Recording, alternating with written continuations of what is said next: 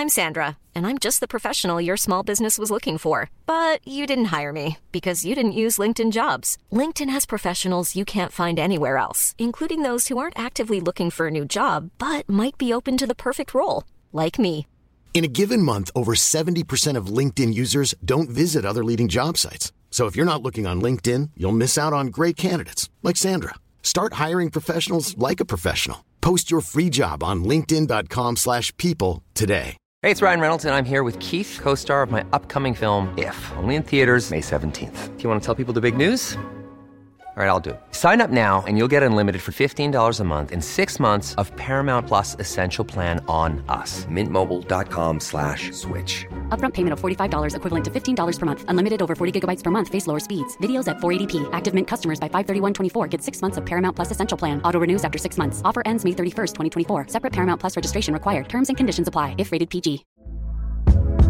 Hey there, it's Michelle Norris. I'm host of a podcast called Your Mama's Kitchen. When I travel, I'm usually looking for a way to find a taste of home when I'm not at home. And one of the things I love to do when I am at home is entertain. And Airbnb allows me to do that. When I was in California recently, I rented a house that had a great kitchen. And when we were sitting around the table, we're all thinking, we're in someone else's house. Someone could be in all of our homes as well. If you have a home, but you're not always at home, you have an Airbnb. Your home might be worth more than you think. Find out how much at airbnb.com/slash host.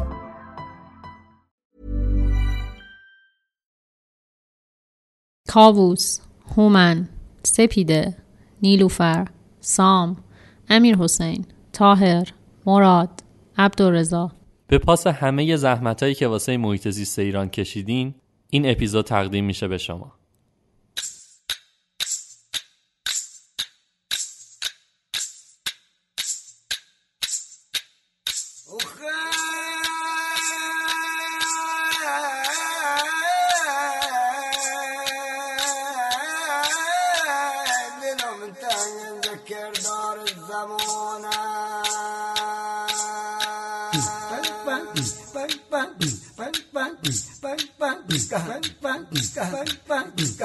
سلام. اینجا یه رادیو واسه جلون دادن.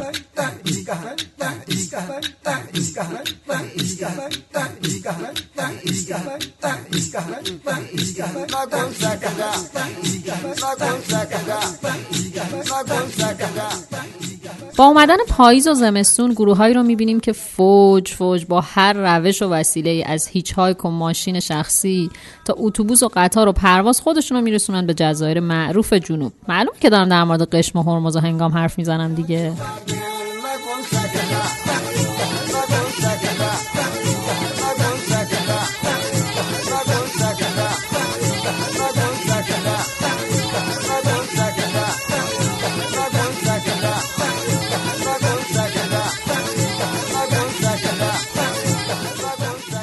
راستش قبل از اینکه این اپیزود رو بنویسیم خیلی درگیر این موضوع بودیم که حالا که این جزایر با هجوم توریستا داره به فنا میره آیا درسته که ما هم به این قضیه دامن بزنیم و بیشتر همه رو تشویق کنیم واسه این سفر؟ بعد فکر کردیم که این مناطق هر سال دارن از قبل معروفتر میشن و متوقف کردن این جریان کار ما نیست کار درستی هم نیست. ولی کاری که می‌تونیم انجام بدیم اینه که کمک کنیم به سفر آگاهانه و به نوعی گردشگری پایدار. اگه اپیزودهای قبلی ما رو شنیده باشید می‌دونید که مواقعی که موضوع ما یه مقصده میریم سراغ جاذبه های طبیعی و فرهنگی اون مقصد. اما تو این اپیزود دوست داریم علاوه بر این داستانا یه سری نکات هم در رابطه با گردشگری پایدار یادآور بشیم. خیلی دوست داریم. اگه بعد شنیدن این اپیزود رفتید سراغ این جزایر یا هر جاذبه دیگه ای حواستون به این نکات باشه و به دوستاتون هم این مسائل رو یادآوری کنید. می‌دونید که مسائل محیط و حفظ جاذبه ها تاثیر مستقیم تو زندگی ما می‌ذارن. پس اگه کسی رو تو اطرافیانمون دیدیم که آگاهانه یا ناآگاهانه داره اشتباهی تو این زمینه مرتکب میشه وظیفمونه که تلاشمون رو در جهت آگاه سازیش بکنیم. رفقا الان که داریم این اپیزود رو ضبط می‌کنیم یعنی دقیقا ساعت 6 و نیم 14 بهمن 1397 هیچ ایده ای نداریم که اپیزودمون چند ساعت میشه. فقط می‌دونیم که نسبت به اپیزودهای قبلی خیلی طولانی تر میشه. برنامهمون این بودش که این اپیزود رو طی یک یا دو قسمت منتشر کنیم. منتها از اونجایی که تعطیلات بهمن پیش روه و مطمئنیم خیلی مقصدشون این جزایر هستش. خیلی دوست داشتیم که قبل از این تعطیلی ها بتونیم که این اپیزود رو منتشر کنیم. هدفمون اینه که ظرف سه روز بتونیم ادیت کنیم و امیدواریم که تا 17 بهمن منتشر بشیم. پس اگر یه مقدار زمان اون طولانی شد امیدواریم که صبوری کنین و تا آخرش همراهمون باشید.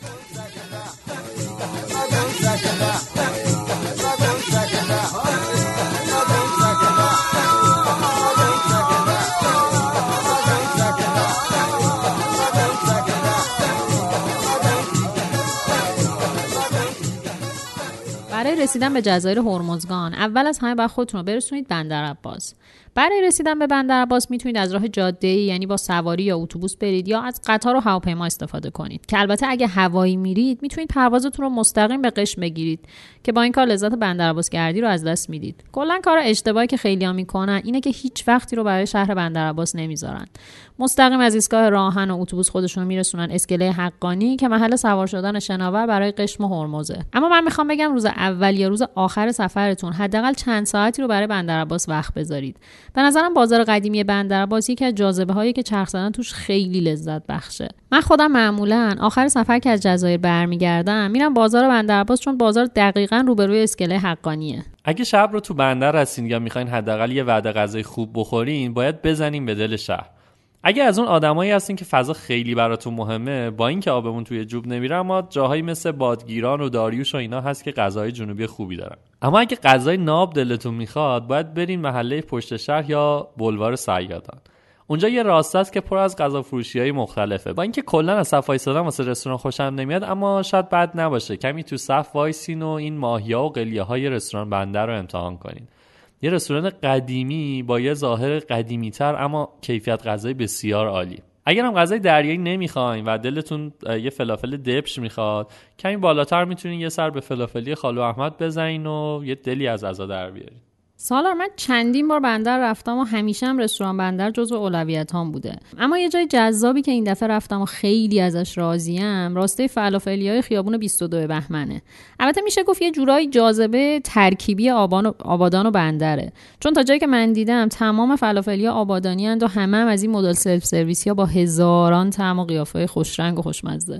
جلوتر حسابی در مورد سفره بهشتی جنوب صحبت می‌کنیم. اما یه جاذبه خفن دیگه که نباید دستش بدین بازار ماهی فروش های پشت شهره. از اون بازارها که حتی واسه منی که ماهی کلا دوست ندارم هم جذابه. تو این بازار انواع و اقسام ماهیایی که ما غیر جنوبی ها حتی عکسشون رو هم ندیدیم اونجا یه همه عجیبی تو بازار و معنای واقعی اون بازارهای ماهی که تو فیلم ها می‌بینید و می‌تونید اینجا درک کنید. خیلی خوبه. داستان بندر عباس برای ما تموم نشده. اما از اونجایی که توی این اپیزود زمانمون خیلی محدوده الان ازش رد میشیم و قول میدیم توی اپیزود بعدی برگردیم بهش.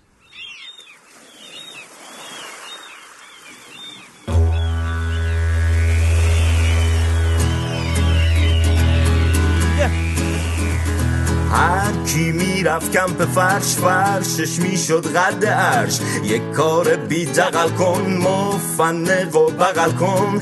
جونا بزن بی جورا ولی به پا نپری تو. آو آو آو.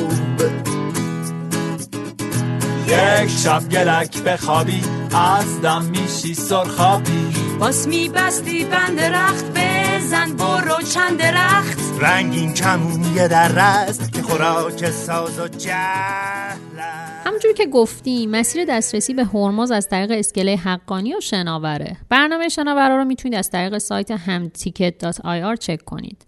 موقع نوشتن متن این اپیزود یعنی دی ماه 97 6 تا شناور از ساعت 6 و 45 صبح تا 8 و نیم شب با بلیت 10 تومانی از بندر عباس به هرمز حرکت می‌کنند و بعد از حدود یک ساعت می‌رسید به جزیره زیبای هرمز بدون اقراق میگم که هر چقدر از ناب بودن این جزیره بگم کم گفتم.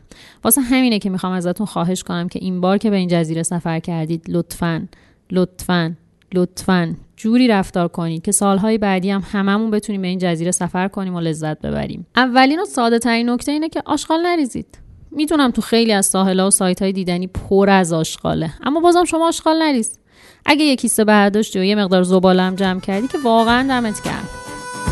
خارج بری هرمز نری ولی. خارج بری هرمز نری ولی.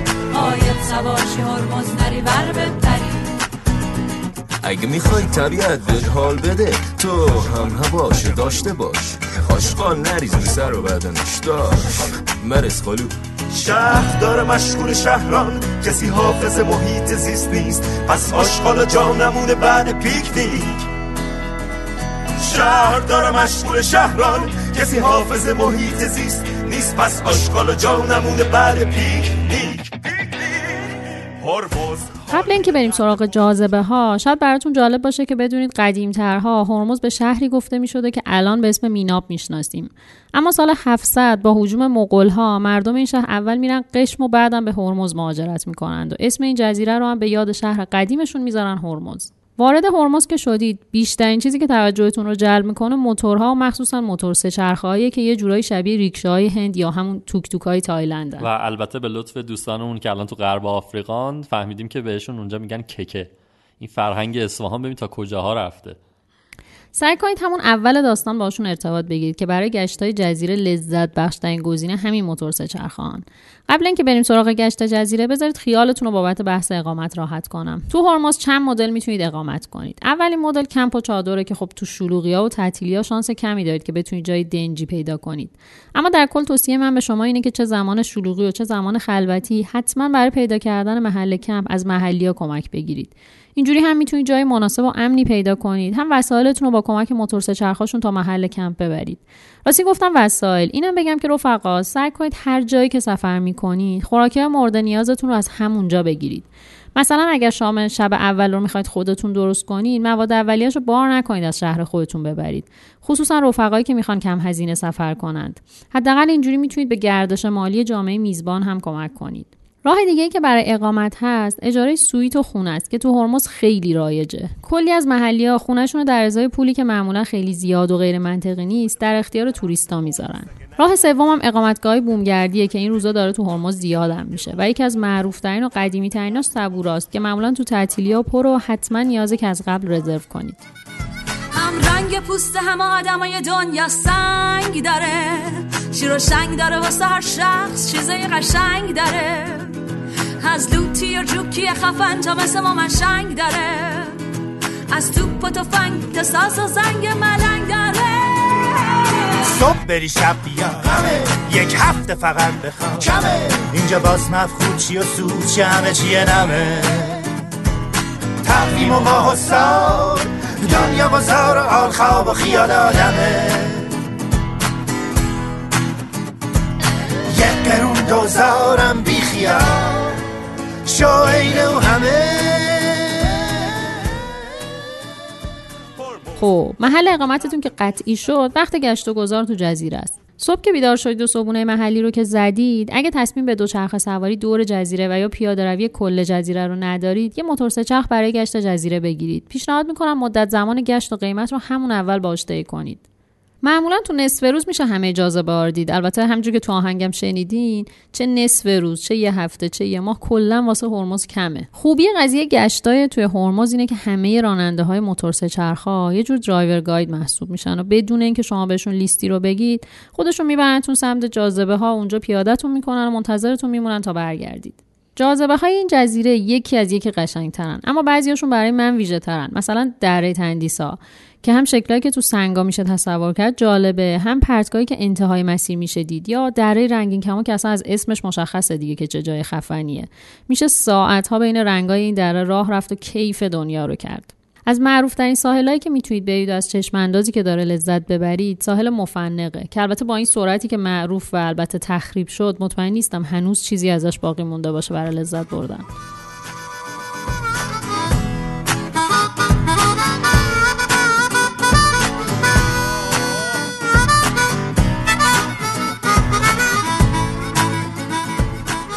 درباره جذابیت و ویژه بودن هرمز ساعت ها میشه بحث کرد.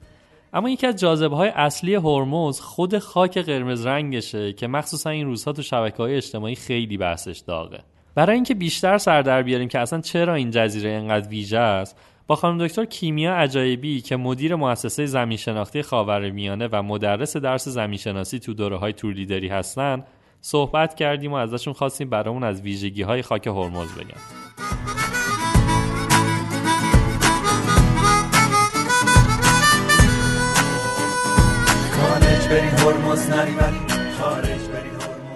خانم دکتر عجبی من اولین سوالم از شما اینه که خاک هرمز خیلی در صحبت میشه که ما باید ازش محافظت کنیم ازش نباید برداشت بکنیم به دلیل اینکه خیلی خاک خاصی داره.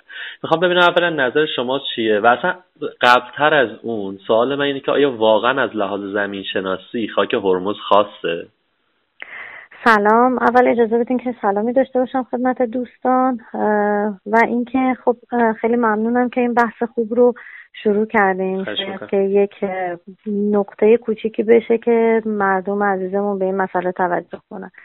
من اجازه می‌خوام اول از این موضوع شروع کنم که اصلا جزیره هرمز چجوری به وجود اومده؟ خیلی عمالی. خب خیلی از دوستان شاید بدونن که جزیره هرمز گنبد نمکی هست. حالا این گنبد نمکی چی هست؟ از کجا اومده؟ حدود حالا بخوایم همینجوری تقریبی هم بگیم حدود 500 میلیون سال پیش. فقط خواهش می‌کنم دوستان به عدد توجه کنن. 500 میلیون سال پیش محیط دریایی منطقه جوری بوده که این لایه نمکی اونجا گذاشته شده رسوب کرده. و در طی این 500 میلیون سال دریا پیشروی می‌کنه این منطقه میره زیر آب و رسوبات مختلف روی اون رو می‌گیرن و به مرور زمان تبدیل به سنگ میشن. فشار سنگ های روی باعث میشه که اون نمک مثل یک خمیر توی درز و شکاف لایه ها حرکت کنه بیاد به سمت بالا. یعنی ما الان روی سطح زمین یک هدیه ای رو داریم که متعلق به 500 میلیون سال پیشه. حالا اصلا بگیم هزار سال.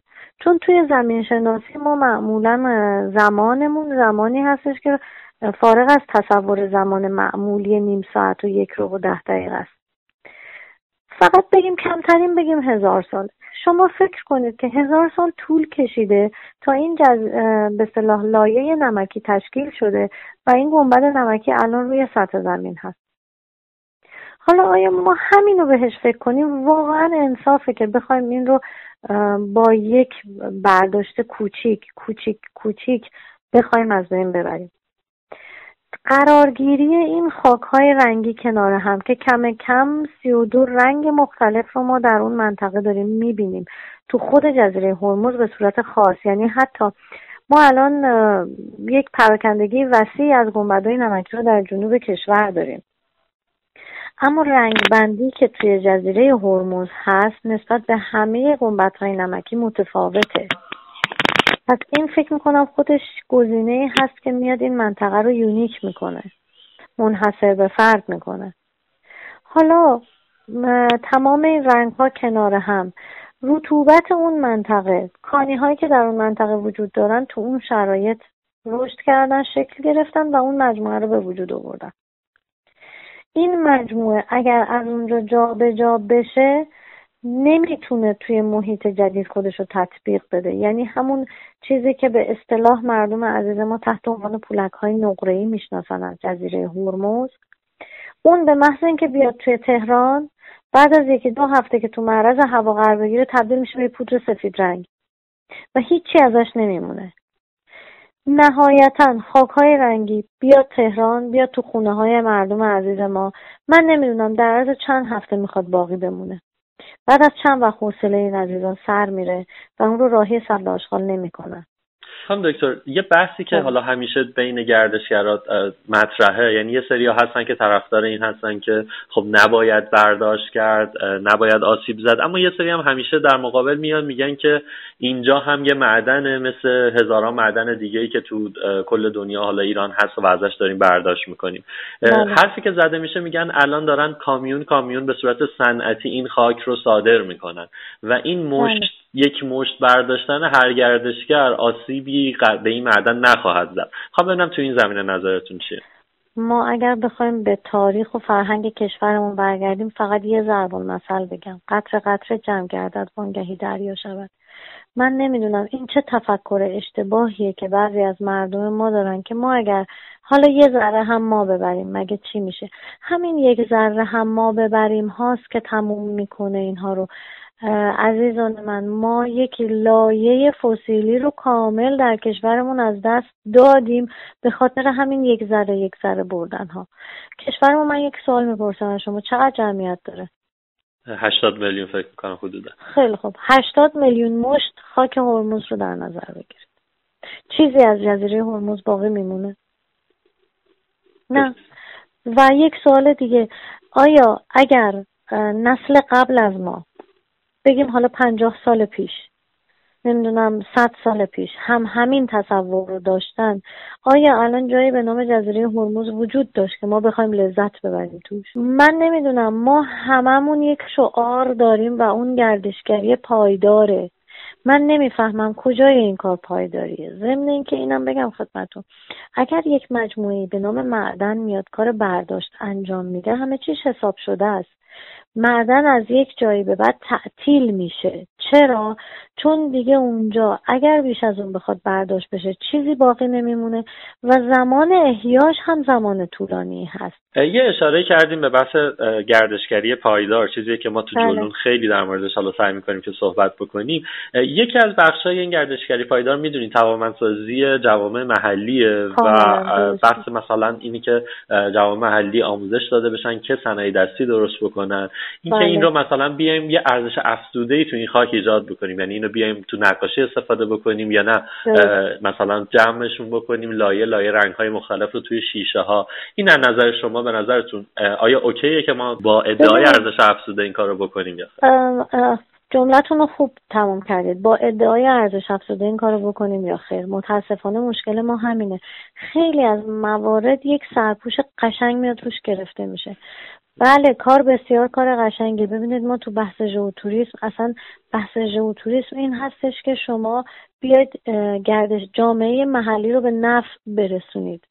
انتفاع گردشگری زمین شناختی برسه به جامعه محلی. اما به چه قیمتی؟ ما توی بحث ژئوتوریسم میگیم اگر فراورده ای استفاده ازش به عنوان یک product محلی به عنوان یک محصول محلی ضرر به اون محیط نزنه okay اشکال نداره. اما به شرطی که اون موازین و چارچوب ها لحاظ بشن توی کار. دیگه یه دفعه دقیقا چیزی میشه که اصخایی می‌کنم. الان شما وارد جزیره قشم میشی جزیره هرمز میشی تمام دور تا دور اون اسکله که دارید وارد میشید پر از این شیشه ها بله. خب شما خودتون حساب کنید. اون نقاشی خیلی کمتر خاک مصرف می‌کنه روی شیشه. تا اون شیشه پر شده اون لیوان پر شده که به عنوان شم داره کار میشه ازش. من یه سال دیگه هم بپرسم در مورد یک اتفاقی که خیلی سالها میفته حالا یه سالی نمیفته ولی تا سالها بعد اثرش رو میشه دید. این ماجرایی که به اسم فرش رنگی وای وای معروفه وای, وای, وای, وای نگید که دست رو نقطه حساسی گذاشتید. من خودم یکی از کسایی هستم که واقعا دقدقم این فرش جزیره هرمز هست و همیشه در موردش صحبت کردم. ببینید کار کار زیباییه اما اصولی نیست. من نمی‌فهمم. ما مگر صحبت نمی کنیم از گردشگری پایدار؟ چرا فراوردمون ناپایدار باید باشه؟ چرا جایی که این فرش درست میشه یک بار برای همیشه نیست؟ یک جایی دور از ساحل در یک منطقه با حفاظت با پوشش که باد و بارون و اینها هم بهش صدمه نزنه. یک بار برای همیشه این طرح فرش ایرانی رو به خاک هرمز درست کنن. خیلی هم زیباست و باعث جذب گردشگر میشه. اما اینکه شما میایید این خاک رو می‌برید از محل تشکیل خودش می‌برید میرید تو ساحل. دو روز بعد جزرومت ساحل باعث میشه این از بین بره. منظره زشتی تو اون منطقه ایجاد کنه. من نمی‌دونم واقعا این چه اصلیه که اونجا راه افتاده. متاسفانه بین مردم و بین گردشگرها داره رخ میده. این یک بار باید کاش مردم جزیره هرمز خودشون به این فکر می‌کردن که این رو در مکانی درست کنن که یک بار برای همیشه باشه. روش پوشیده بشه. حالا با شیشه. ببینید ما شما توی آکروپولیس یونان که میرید کل اون محوطه باستانی زیر شیشه زیر پای شماست. درست. چون باید تو اون محیط قدم بزنی باید ببینی. اما اگر قرار باشه این همه گردشگر که از دنیا میرن اونجا برن تو اون محیط قدم بزنن اون محیط نابود می‌کنن. خب این شیشه فرش جزیره هرمز هم چه اتفاقی براش بیفته. توی محوطه محفوظ بمونه. از باد و بارون دور باشه که برای همیشه بمونه. بسیار همالی مرسی از در واقع نکاتی که گفتین. یک سوالی هم من شخصا دارم از دست خانم دکتر. این که حالا به هر حال ممکنه که هر کدوم از ما به خاطر ناآگاهی یا به خاطر اینکه خب در واقع اون موقع با این اصول گردشگری پایدار آشنا نبودیم یه بخشی از این خاکار ممکن از هرمز به قصد حتی خوب به قصد اینکه به جواب محلی کمک بکنیم خریدیم و تو خونهمون هست. آیا برگردوندن این خاکها به این جزایر کار درستیه؟ والا اینم یک موجی بود که جدیدا من شنیدم راه افتاده. خب حالا یک بخش مثبت این قضیه رو می‌تونیم این ببینیم که همین احساس که یک احساس گناه حالا یا بگیم یه احساس اشتباه هست که من این کارو کردم. همین باعث میشه که این حرکتی در مردم باشه که دیگه این کار انجام نشه. این بسیار نکته مثبتی. اما اگر قرار باشه همه این خاک نمی‌دونم به صورت قراقاتی ریخته بشه یا ببرن یه جای تپه رو درست کنن. نمی‌دونم واقعا چه هدفی پشتش هست. کاش اون رو هم به صورت منظم به صورت روتین انجام بدن. یک جای خاص رو فقط. دیگه نرن کل جزیره رو خراب کنن که فقط می‌خوان این خاکا رو برگردونن.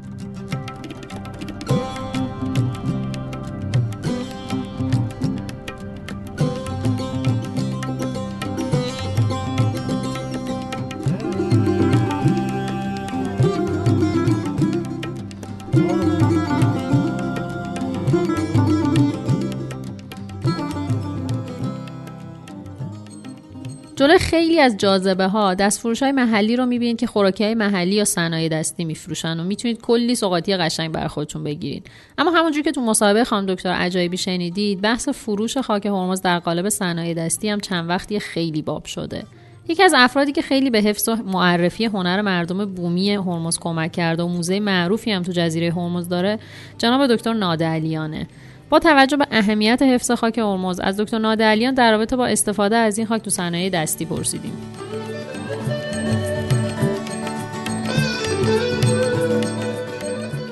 آقای دکتر مزاحمتون شدم در رابطه با در واقع صنایع دستی که این روزها توی هرمز بیشتر رواج پیدا کرده در صنایع دستی که توی اون داره از خاک هرمز استفاده میشه. و می‌خوام بدونم فعالیت هایی که شما در هرمز داشتین فعالیت هایی که منتج شده به موزه بسیار خاص و منحصر فردی که توی هرمز دارین از ابتدا قرار بوده همین مسیر رو طی کنه؟ یعنی این کاری که محلی ها دارن می‌کنن از ابتدا همون پروژه تعریف شده بوده یا نمتی جداگانه ای داره پیش میره؟ ببینید صنایع دستی که متمایز باشه از صنایع دستی که از قبل وجود داشته دو سه نوع صنایع دستی جدید هست. و صدا بعد نیست اون گونه های سنتی رو مردم جزیره هرمز یه فضای بینا فرهنگی دارن بخششون یا عمدهشون از طرف میناب هستن یعنی به نوعی مرتبط با اونجا هستن. خب مینادم بخش سفال که به شکل جهله یا برغه های مینابی و یا زنبیل بافیشون بوده که خب بیشتر در خود میناب کار می شده و در جزیره هم مورد استفاده قرار می گرفته و کمتر اینجا تولید می شده نمونه دیگه انواع گلابتون دوزی و خوشدوزیه که در پوشش محلی هست. زمانی که جزیره یه خواستگاه گردشگری پیدا کرد بیشتر مدیون یا مرهوم برگزاری جشنواره های هنر محیطی بود که خاک مورد توجه قرار گرفت. ابتدا خاک قرار نبود که بره در صنایع دستی ابتدا در مقیاس کوچیک کار می‌شد که خب اون در کارگاه های من بهش توجه شد و پرداخته شد. بعد از اینکه به شکل تکراری در مقیاس بجای کار می‌شد پیشفرض خود من این بود که بخشی از این خاک می‌تونه برای خانواده های تحت پوشش کمیته امداد در مقیاس کوچیک پشت شیشه کار بشه که خب تصورم این نبود. یعنی پیش فرض خود من این نبود که در این مقیاس بهش توجه بشه یا مورد بهره برداری قرار بگیره. اما میشه گفت با رشد سریع گردشگری یه نوعی دیگه ای به موازات نقاشی پشت شیشه رواج پیدا کرد که به شکل لایه لایه و ای کار می‌کردن که یه اشکالی رو در می تا اونجا که من شناخت دارم اونا در پترای اردن که شنای رنگی داره زیاد کار میشه و گاهی وقتا افرادی که میگن آقا این دستر از کشور عربی در آورده در اصل شاید نظریه غلطیه و اونا بیشتر در کشورهای خاصی مثل اردن یا حتی تونس که من سفر داشتم دیدم که کار میشه و اگر بیاد و کشورهای حاشیه خلیج فارس تصور بر اینه که اینا از هرمز رفته در حالی که این رو من الزاما در همه موارد تایید نمی کنم اما این نکته رو بگم. پس از اون دوره ای که این احساس خطر به وجود اومد یا نگرانی ابتدا من اون شاگردهایی که پشت شیشه نقاشی می‌کردن اینا رو ترغیب و تشویق کردم که بدل سازی کنن یعنی با پودر شن و شنی که برای سنگ ساختمانی استفاده میشه و پودرهایی که معدنی هستن. تلفیق بشه رنگای نایاب جزیره با اینها ساخته بشه که مورد قبول قرار گرفت و این کارهایی که نقاشی پشت شیشه یا کار هنری بود به این شکل تداوم پیدا کرد. درچه آنچه که در موزه من ارائه میشه الان می‌تونم بگم که به کارهای اخیر حتی یک درصدم نقاشی های پودری از خود خاک جزیره استفاده نمیشه. حتی خاک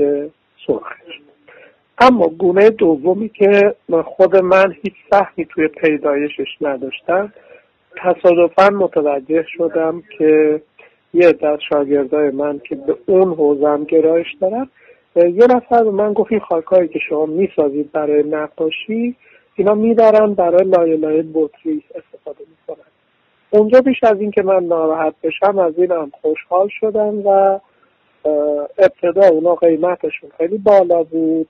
بعدا این شنها یا پودرای بدلی به این شیشه هم سرایت میدارن منتها از اونجا که خود زنا احساس می‌کنن بازاریابیشون ممکنه موفق نباشه میگن مثلا این پودرا رو ما میکوبیم. افراد علاقمند به محیط زیستن اونایی که نگرانن میان موزه می‌پرسن یا گلایه می‌کنن که آقا این چه وضعیه و چرا اینا فروش میره من بهشون تا اونجایی که لازمه آگاهی میدم و اطلاع رسانی می‌کنم. اما این نکته باید گوشزد بشه که خام فروشی در حد محدود یعنی کانی ها رو یا خاک خام رو از خود جزیره برداشته بشه مثل ماسه های نقره یا خاک سرخ به ندرت دیده میشه که اونها هم برای فروش ارائه میدن. این ناشی از دو سه نکته نیاز اقتصادی خود اون جامعه محلی عدم مدیریت مسئولین بومی و اشتهای سیری ناپذیر خود گردشگرها که اون اهمیت این ماجرا رو نمی‌دونن و گاهی وقتا توسط راننده های بومی حالا قبلا اونا با گردشگرها مساعدت و همیاری هم می‌کردن. ولی الان خوشبختانه در خود جزیره حتی راننده ها یا بومی ها این حساسیت دارن که این مواد طبیعی هم از خاک سرخ یا نقره‌ای به شکل خام خارج نشه. و خود من از من سوال میشه که آیا از اونها بخریم یا نخریم؟ و اتفاقا میگم اونایی که هیچی از خاک استفاده نکردن. برای حمایت از اقتصاد اونا برید خرید کنید که اونا تشویق بشن و اتفاقا بگید که ما اینو به شکل تمثیلی به عنوان هنر دست شما می‌خریم. ارزشش نمی‌خوایم. مدیون این باشید که بگیم خاطر یعنی یک نوع آفرینش مجدد. آقای دکتر این بدلسازی رو چطوری میشه فهمید؟ در جزیره هرمز یه بار یه زمین شناسی اومده بود می‌گفت یک نوع آبیه اینا به من گفتن این معدنش کجاست؟ منم اتاق پشتی موزه رو نشون دادم گفتم اونجا. خیلی از رنگا اگر دقت کنید در اون که ساخته میشه برای که جلوه بصری داشته باشه خیلی تیزن بعد کسی که ساکن جزیره باشه یا کسی که نگاه هنری داشته باشه از یه دانه بندیش متوجه میشه. اگر چه در همینایی که هفتاد درصدش چیزه مثلا یه نوع شن روان هست خب استفاده می‌کنن. اون شن روان مثل هر شن کبیری همه جا هست. یا حتی ماسه ساحل. یا حتی پودرای سنگی که تو کوه سفیده اونا رو میشه کار کرد. اون سفیدای تیز آبیای تیز زردای صورتی ها هیچ کدوم به شکل خام در جزیره وجود نداره. بعضی هم که وجود داره نوزد در واقع خب تجربه ما این بود که بدل سازی کنیم. اما بعضی از بومی از بدل سازی فراتر رفتن. برای جلوه بهتر حتی در رنگا اقراق می‌کنن. مثل عکسهایی که با فتوشاپ کنتراست رو می‌برن بالا. مثلا آبی ملایم رو می‌کنن یا آبی تیز که به نظر من این از نظر آفرینش هنری جذابیت. یعنی ما باید کاری کنیم که در آینده هنر از ارزش در ارزش من بودن ماده هنری پیشی بگیره. من فکر نمی کردم انقدر پیچیده باشه. منتها قبل از اینکه من با شما صحبت کنم چون ما اطلاعاتی در رابطه با این بدلسازی نداشتیم چیزی که می‌خواستیم به مخاطبای خودمون بگیم این بودش که توی حداقل این تعطیلات و از این به بعد هر وقتی که میرن سمت هرمز حداقل اون شیشه هایی که خاک توش هستش رو اصلا تهیه نکنن. و الان با یه گزینه جدیدی رو شدن که بدلسازیه و اصلا نمی‌دونیم که الان نمیشه تشخیصش داد نمی‌تونیم بفهمیم چند درصد از این من فکر می‌کنم بهترین روش اینه که اولا خود اون زنایی که صنایع میفروشن اگر نیت یادگاری و خرید باشه کالاهای زیادی اونا دارن. اول اینکه گردشگر اگه خواست کمک اقتصادی به اونا بکنه گاهی وقتا مقیاس در حد یه لوله کوچیل کوچیکی که در حد گردنبند کوچولوی چند تا لایه است. و من خود اونها هم باز درش بدلی وجود داره. تا بتونن مقیاس رو کوچیک کنن و زیاد حساس نباشن. با این روی کرد من فکر می‌کنم می‌تونن زنبیل از اونا خرید کنن می‌تونن برده خرید, خرید کنن می‌تونن صنایع دستی صدفی خرید کنن که اونا هم البته بعضی هواشی داره یه میگن خب اونم ممکنه مخل موازنه محیط زیستی باشه کسی که اونا رو. خب اونا هم خب اغلب وارداتی چین هست و چنین نگرانی رو حداقل در جغرافیای ایران نمی‌تونیم داشته باشیم. ولی در یک گستره جهانی اگر تشخیص داده بشه که اونا سیر بیرویه میشن خود اونم هست. بلکه سالم ترینش به نظر من خرید برقه ها یا کارهای مقیاس کوچیکه و با این روی کرد که اصلا ما به عنوان خریدار به اون خانوما بگیم که ما ترجیح میدیم بدلی باشه و ترجیح میدیم که هنر شما رو بخریم نه ماده خانه شما رو از جزیره خارج کنیم.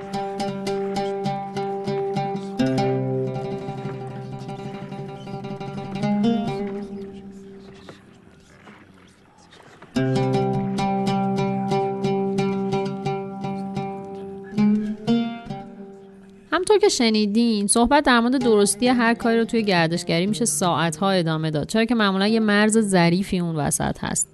ما سعی کردیم هر آنچه شرط بلاغت رو باهاتون در میون بذاریم. و پیشنهادمون اینه که هرمز که رفتید نه تنها خاکش رو تو شیشه نکنید که از صنایع دستی که صرفا خاک ریخته شده تو شیشه و هیچ ارزش افزوده‌ای نداره نخرید. البته فکر کنم نیاز به تاکید نداره که این قصه در مورد همه جزایر به خصوص خاک نقره هنگام هم صادقه.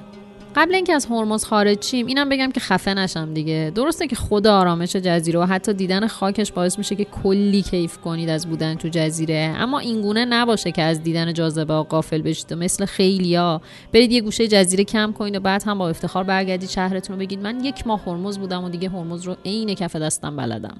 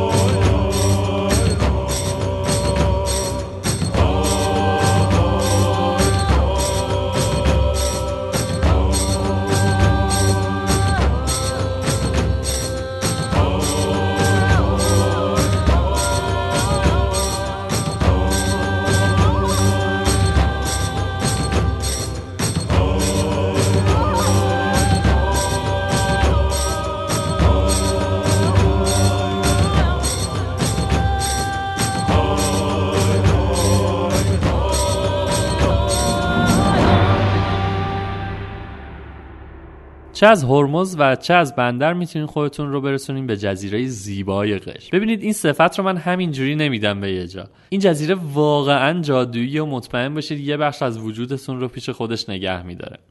اسکله قش توی شهر قش قرار گرفته. همین اول کار بگم که شهر قش با جزیره قش فرق داره. و معمولا وقتی داریم از قشم زیبا صحبت می‌کنیم اصلا و ابدا منظورمون شهر قش نیست. شهر قشم توی منطقه شرقی جزیره قرار گرفته و از تمامی جاذبه های اصلی جزیره دوره. این دوری که میگم نیم ساعت و اینا نیستا. مثلا شما تا قاره نمکی چیزی در حدود دو ساعت و نیم راه دارید. راستی اصلا می‌دونید اندازه قشم چقدره؟ قشم 1491 کیلومتر مربع. زیاده واقعا.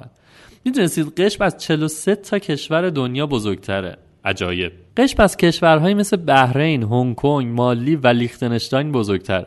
واسه همینه که انتخاب جای اقامت بسیار توش مهمه. با کمال احترام به اقامتگاه و هتل‌های شهر قشم من پیشنهادم اینه که توی راسته مرکز جزیره اقامت بکنید. جایی که هم به جاذبه ها نزدیک ترید و هم می‌تونید حال و هوای اصیل قشم رو توش تجربه کنید. انتخاب با شماست. این روزها و به لطف برنامه های توامنسازی متعددی که تو اون منطقه برگزار شده کلی اقامتگاه محلی هستن که می‌تونن پذیرای شما باشن. از شیب دراز و نقاشه بگیر تا تبل و هفرنگو و سهیلی. هر کدوم از این اقامتگاه ها ویژگی ها و کاراکتر خاص خودشونو دارن. در نتیجه حتی شاید دلتون بخواد توی بیشتر از یکیشون اقامت کنید. اما حالا که اینجایی من دلم نمیاد از یه جاذبه مهم شهر قش بگذرم. اگه فکر کردی می‌خوام درباره قلعه پرتغالیا صحبت کنم خب طبیعتا دارین اشتباه می‌کنین دیگه. البته رب داره ها ولی نه دقیقا. ببینید شهر قشم قلعه پرتغالیایی خوب داره واسه دیدن. البته که کلا قلعه های این شکلی تو جنوب زیاده. حتی یه خوبش هم توی هرمز هست که می‌تونید اونجا رو هم ببینید. آره ولی خلاصه قلعه رو که دیدین بیاین بیرون و سمت راست قلعه غذا فروشه خیلی کوچولو و خودمونی می‌بینین که چند تا صندلی پلاستیکی هم گذاشته تو کوچه. به ظاهر ساده مغازه نگاه نکنین. برید تو و خوشمزه ترین خوراک کوسه عمرتون رو بخورین. طبق معمول بحث غذا که میشه من اختیار از کف میدم.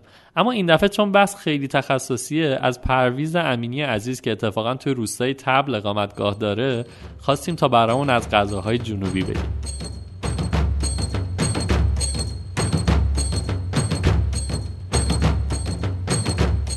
معمولا بیشتر غذاهایی که اینجا سرو میشه دریایی هست از قبیل قلیه ماهی. قلیه ماهی جنوب خیلی معروفه و معمولا قلیه ماهی رو جنوبی ها با چند روش درست می‌کنن که یکی از روش های پرطرفدارش درست کردن این با تمر هندی و خرما هست. میگو دو پیازه داریم ماهی کباب داریم. معمولا تبلیا ماهی رو درسته روی خود اخگر میندازن و ماهی کباب می‌کنن و یا روی یه صفحه فلزی می‌ذارن. ماهی سرخ کرده داریم که این ماهی معمولا با ادویه هایی که توی خود جنوب درست میشه استفاده میشه. پودونی داریم. معمولا پودونی با گوشت کوسه درست می‌کنن و بومیای اینجا سعی می‌کنن که معمولا کوسه هایی که وزنشون از دو کیلو به بالا نباشه بیشتر استفاده میشه. غذایی داریم به نام هواری که خیلی معروفه و معمولا زمانی که اینجا مهمون دعوت می‌کنن این غذا رو سرو می‌کنن. این هواری با روش های مختلفی درست میشه. از جمله مرغ ماهی میگو و بیشتر میگوهای ریز که توی فصلهای تابستون سید میشه و خشکش می‌کنن استفاده می‌کنن. حلیم داریم که بازم حلیم با چند روش درست میشه. با گوشت مرغ داریم با گوشت قرمز داریم و با گوشت سفره ماهی. کلمبا داریم مفلک داریم که با گندم و جو درست می‌کنن. این غذاها قدیمی هستند ولی همچنان تو خونه هایی که قدیمی تر و آدم های مسن در اون خونه هستن این غذاها هنوز پابرجا هست و درست میشه. هاردو داریم که این غذا جز غذاهای اصلی و قدیمی هست. و با آرد و ماهی درست میشه. این غذاها در تمام ماهای سال استفاده میشه. خاکو, خاکو داریم که با خرما و آرد و زیره و روغن حیوانی درست میشه. معمولا این غذا بیشتر زمانی که مهمون میاد به عنوان اسرانه استفاده می‌کنن یا خیلی از ماهیگیرا هستن که اینو با خودشون به دریا می‌برن. چون این غذا خیلی پر انرژی هست. لچ رنگینه داریم که با فراورده های دامی و خرما درست میشه. این غذایی بود که به عنوان وعده های اصلی استفاده میشه. اما در کنار این ما ماهی هایی داریم که در آب نمک گذاشته میشه و بعد تابستونا اینو توی هوای آزاد خشکش می‌کنن از جمله کوسه یا اشبل ماهی و همچین ماهی مرکب که این روش طعم خاصی داره و جز محصولات خیلی گرون به حساب میاد و طرفدارای خیلی زیادی داره. معمولا روستای تبل زمستونا اسرا توی خونه ها همیشه چای شیرین زنجبیلی هست که همراه با کشک گاو تو خود خونه های خودشون درست می‌کنن استفاده میشه. شیر شطور از محصولات پرطرفدار روستای تبل هست و کار جالبی که توی روستای تبل در تابستون صورت می‌گیره جمعآوری اصل جنگل هرا هست. زنبورای وحشی به صورت خودجوش های طبیعی داخل درخت هر را درست می‌کنن و بومیا برای جمع آوری اصل طبیعی به این جنگل در دمای پنجاه درجه و گاهن پنجاه و پنج درجه هم میرن واسه جمع آوری این اصل خیلی خاص و طبیعی. دوستان این خلاصه ای بود از غذاهایی که ما تو این روستای تبل و یا توی قشم استفاده می‌کنیم.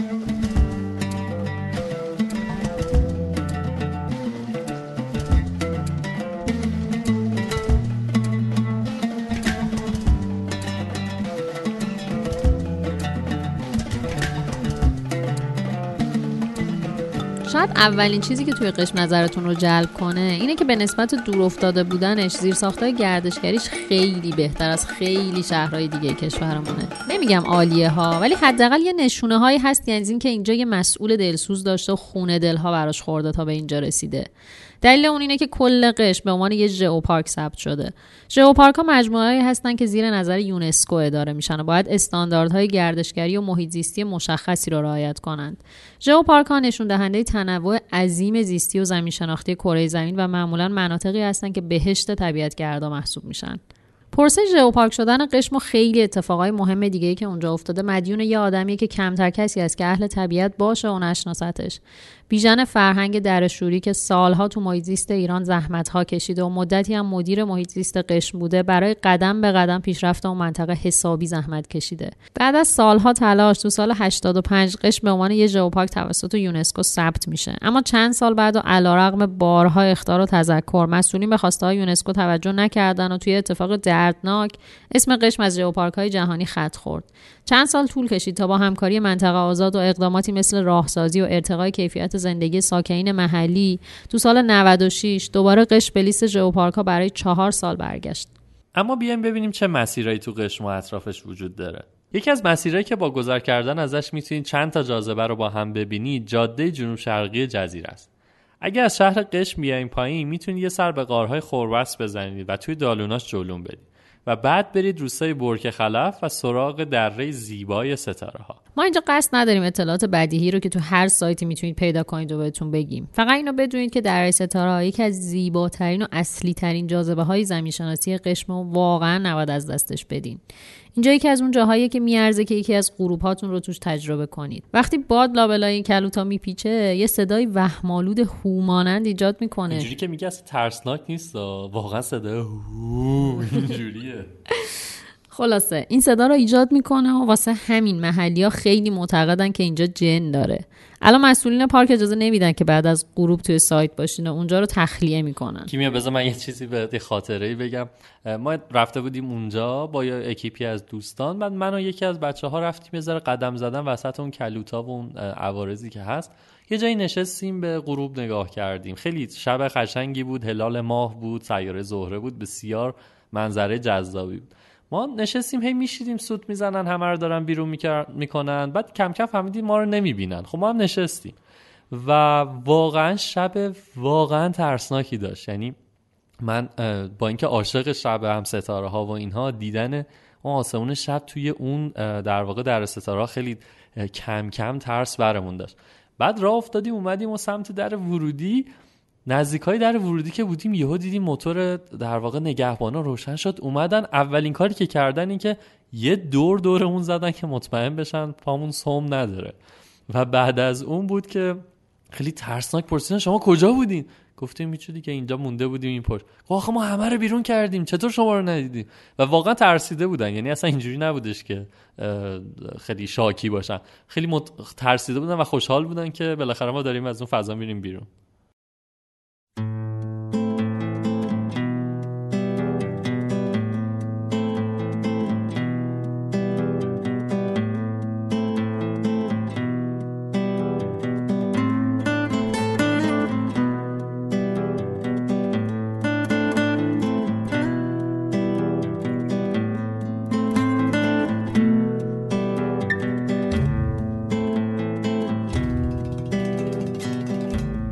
درود فراوان به شنونده های رادیو جولون. من انسیه دانشجوی ایران شناسی هستم و به چرخ سفر می‌کنم. مدتیه که در حوزه جنوب ایران و خصوص استان هرمزگان مطالعه و پژوهش می‌کنم. در این قسمت می‌خوام در مورد بخشی از فرهنگ و آداب و رسوم جنوب براتون صحبت کنم. آیا تا حالا کلمات باد، زار و جن به گوشتون خورده؟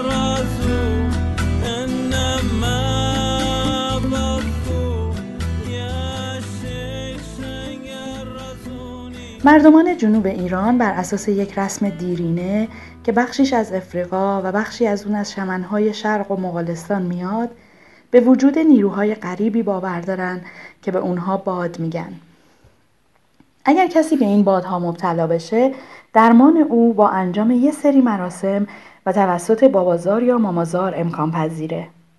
اگه بخوام به صورت خلاصه براتون بگم این بادها انواع مختلف و اسمهای متفاوتی دارن و هر کدومشون تأثیراتی می‌ذارن و درمانهای خاص خودشون رو هم دارن.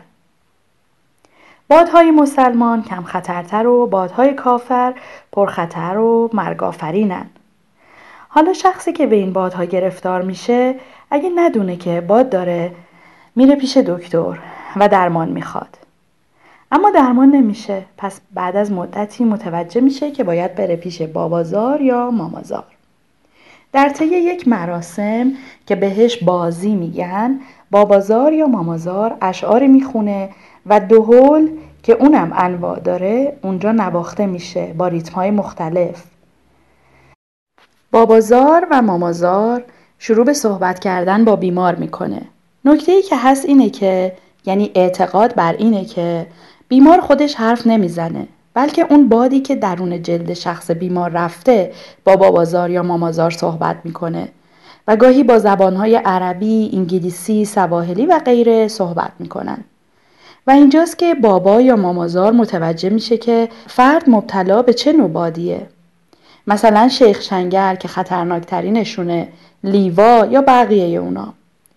بعد از اینکه متوجه نوع باد شدن ازش می‌پرسن که چی می‌خواد تا مرکب که همون بیماره رو ترک بکنه و اصطلاحا به زیر بیاد.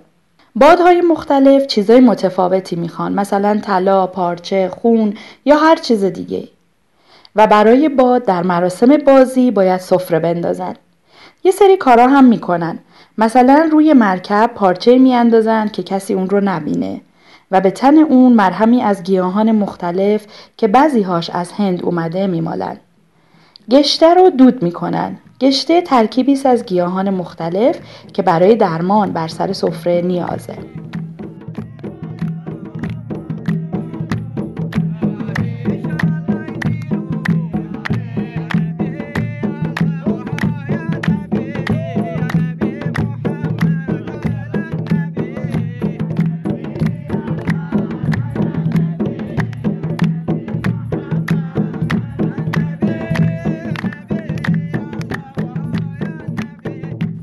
در این مراسم فقط اهل هوا می‌تونن شرکت کنن. اهل هوا کسایی هن که به بادی مبتلا شدن و علاج یافتن. که در گذشته توسط زنی به مراسم دعوت می شدن که بهش خیزرانی می گفتن. این مراسم از یک تا, ده تا دوازده شب می‌تونه طول بکشه. بعد از اینکه بیمار خوب شد اون هم به جرگه اهل هوا میپیونده و از این پس یک سری کارها رو باید و یک سری ها رو نباید انجام بده.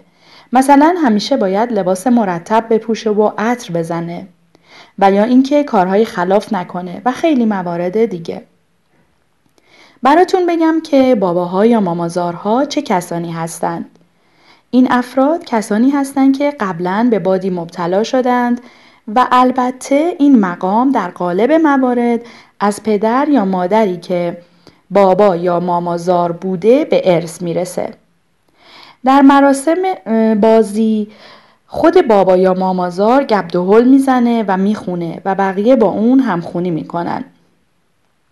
ریتم های عجیب رو در فیلمی که توسط ناصر تقوایی درست شده می‌تونین ببینین. این فیلم با نریشن احمد شاملو گویای بسیاری از زوایای این مراسمه.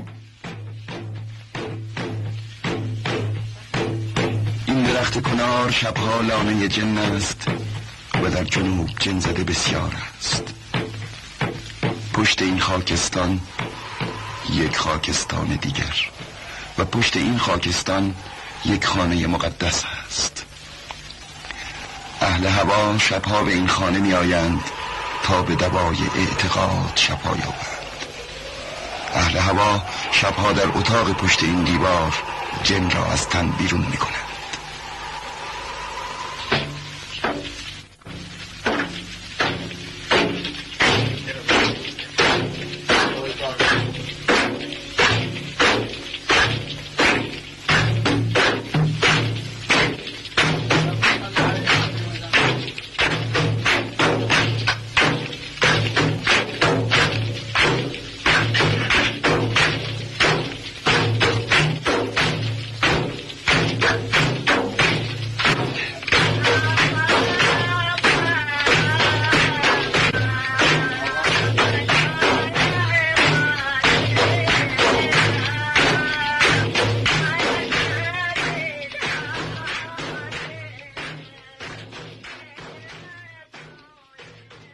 در ادامه اون جاده می‌تونید جزایر ناز رو هم ببینید کلا تو بازدید از قشم دونستن وقت جزر و مد آب خیلی مهمه.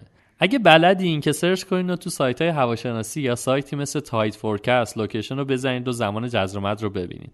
اگر نه بهترین reference شما محلیان. خیلی راحت ازشون بپرسید تو این چند روزی که ما اونجا هستیم مد آب کیه حدودا فرقش اینه که مثلا تو موقع مد آب میاد بالا و جزایر ناز وسط آب هستن. اما موقع جزر آب اونقدر میره عقب که می‌تونید پیاده برید تا جزایر. ادامه این مسیرم می‌رسه به یه روستای مهم تو تاریخ معاصر قشم یعنی شیب دراز.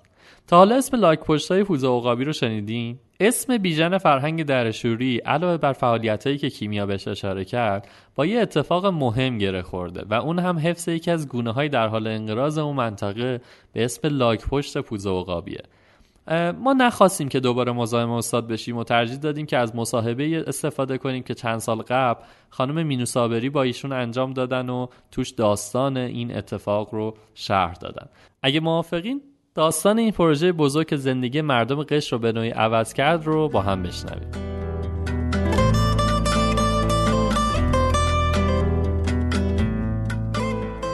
در رابطه با لاک پشت پوز عقابی که شما برای حفظش تلاش کردین هم راجع به این نوع لاک پشت توضیح بفرمایید. هم چه تلاشایی کردین؟ ببینید من سال هشتاد رفتم جزیره قبل از 1380 من از 1350 تو محیط زیست کار می‌کردم. یعنی از سال اول تاسیس محیط زیست در ایران. من از 76 و اینا سازمان اومدم بیرون به صورت آزاد با مشاوره کار می‌کردم با های توریستی کار می‌کردم و بعد رفتم با منطقه آزاد قشم کار کردم. اونجا مسئولیت محیط زیست قشم با من بود. مسئولیت محیط زیست منطقه آزاد قشم البته جزیره اداره محیط زیست دیگه ای هم داشت. اونجا من کار رو شروع کردم جزیره رو تمیز کردم هر را کاشتم پرنده ها رو نگه داشتم ها رو درست کردیم زباله ها رو جمع کردیم خیلی کار کردیم. رئیس خوبی داشتیم تو منطقه آزاد آی انبار به محیط خیلی علاقه داشت. یه روز من متوجه شدم که راه پشتا دو ساحل جنوبی دش تخم گذاری می‌کنن اواخر سال هشتاد بود من تا اون موقع نمی‌دونستم من بلکه هیچکی نمی‌دونست که لاک پشتا تو ساحل جزیره دش سال میان تخم می‌ذارن. مردم محلی می‌دونستن ولی مراکز تحقیقاتی و سازمان محیط و اداره محیط بندر عباس خبر نداشت. من رفتم اونجا مردم منتظر لاک پشتا بودن که بیان و تخم بذارن و تخمشو بردارن بخورن. مردم گوشت لاک پشت نمی‌خورن لاک پشت رو شکار نمی‌کنن ولی تخم لاک پشت و معتقد بودن که خواص خیلی خاصی داره و اینا میخوردن من تصمیم گرفتم وقتی به قیافه لاک پشت نگاه کردن حیوان خیلی مظلومیه در این حالی که خیلی بزرگه لاک پشتای دریایی در حدود 60 کیلو وزنشونه و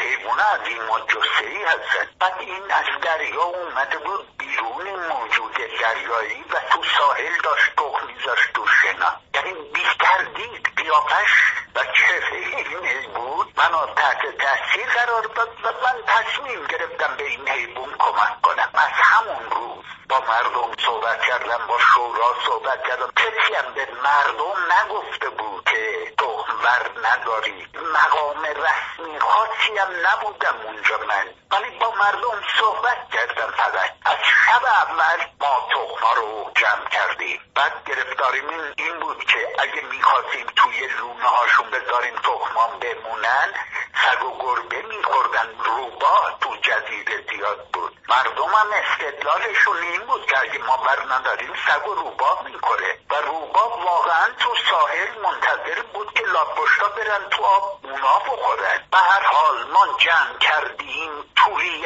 ناختیم روش انواع کارا رو کردیم تا اینکه در نهایت یه روش منطقی پیدا کردیم اینا رو چال کردیم علامت گذاری کردیم خلاصه مردم خیلی کمک کرده. همون مردمی که تخم لاک پشت میخورده. و ما موفق شدیم سال اول ده هزار تا تخم جمع کرد. ما به لاک پشت نگاه کردیم چه کار می‌کنه وقتی تخم می‌ذاره تخمایی رو که برمیگاشیم میبردیم بین لاک پشت دوباره تخما رو چال می‌کردیم. منتها نه اینکه در سراسر ده بیست کیلومتر ساحل در یه جایی به طول صد متر در 20 متر پلوش چادر زدیم نگهبان گذاشتیم. خودمون مستقر شدیم. بعد چادرمون رو کردیم کپر چون چادر برزنتی خیلی گرمه. بالاخره اونجا مستقر شدیم ماهی انبارم بهمون پول داد. حمام ساختیم توالت ساختیم منبی آب ساختیم به تدریج.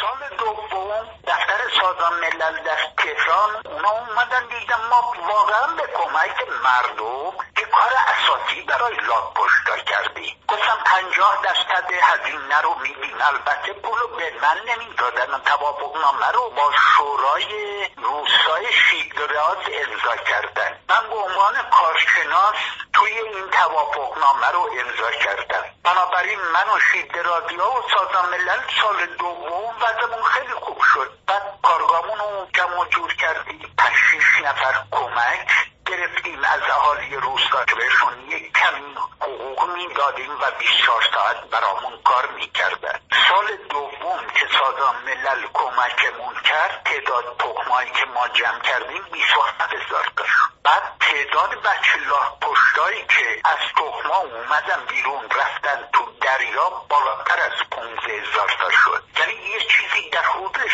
درصد تخمای جمع شده تبدیل شد به بچه لاه پشت با همون روشی که ما اونجا به لاه پشت نگاه کرده بودیم و با سیادا و ماهیگیرهای قش مشورت کرده بودیم. البته بلا فاصله ما اسناد و مداره که کارگاه های امریکا و استرالیا و عرب ها و اینا رو جمع کردیم. نگاه کردیم دیدیم که روش ما با اونا قابل مقایسه است. الان هفت ساله این کار تکرار میشه و هشتاد سال قبلش بهتر انجام میشه. امسال هم که من اصلا نبودم تو جدید و بچه های شیدگراز این کار رو عالی انجام دادن. سازم ملل هم بهشون کمک کرد. و دیگه حرفی شدن تو این کار مردم ده و چون توریست خیلی میاد برای دیدن لاک پشت مردم ده کلی استفاده می‌بره. صنایع دستی میفروشن قایق کرایه میدن. خلاصه یه مبنع درآمد شده لاک پشت برای روستای اونجا. بنابراین شدن جز مدافعین لاک پشت و لاک پشت رو حفظ می‌کنه. برخورد مسئولین چطور بوده با این قضیه؟ سال اول که ما این کار رو شروع کردیم اون سازمانهایی که وظیفهشون این کار بود بهشون برخورد.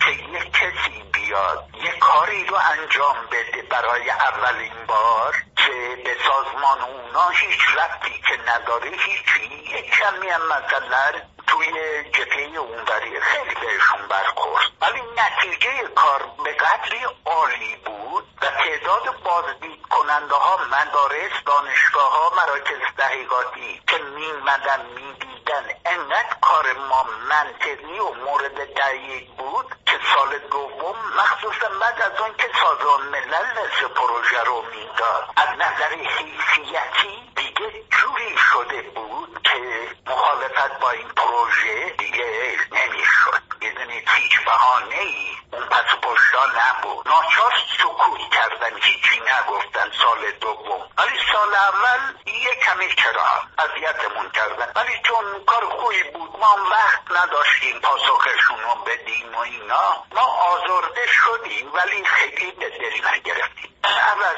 آقای انوار که رئیس منطقه آزاد بود اون خیلی کمکمون کرد. و از نظر تجهیزات مثلا من ده متر دور می‌خواستم از تدارکات 20 متر میفرستاد. با ماشین خودش میفرستاد.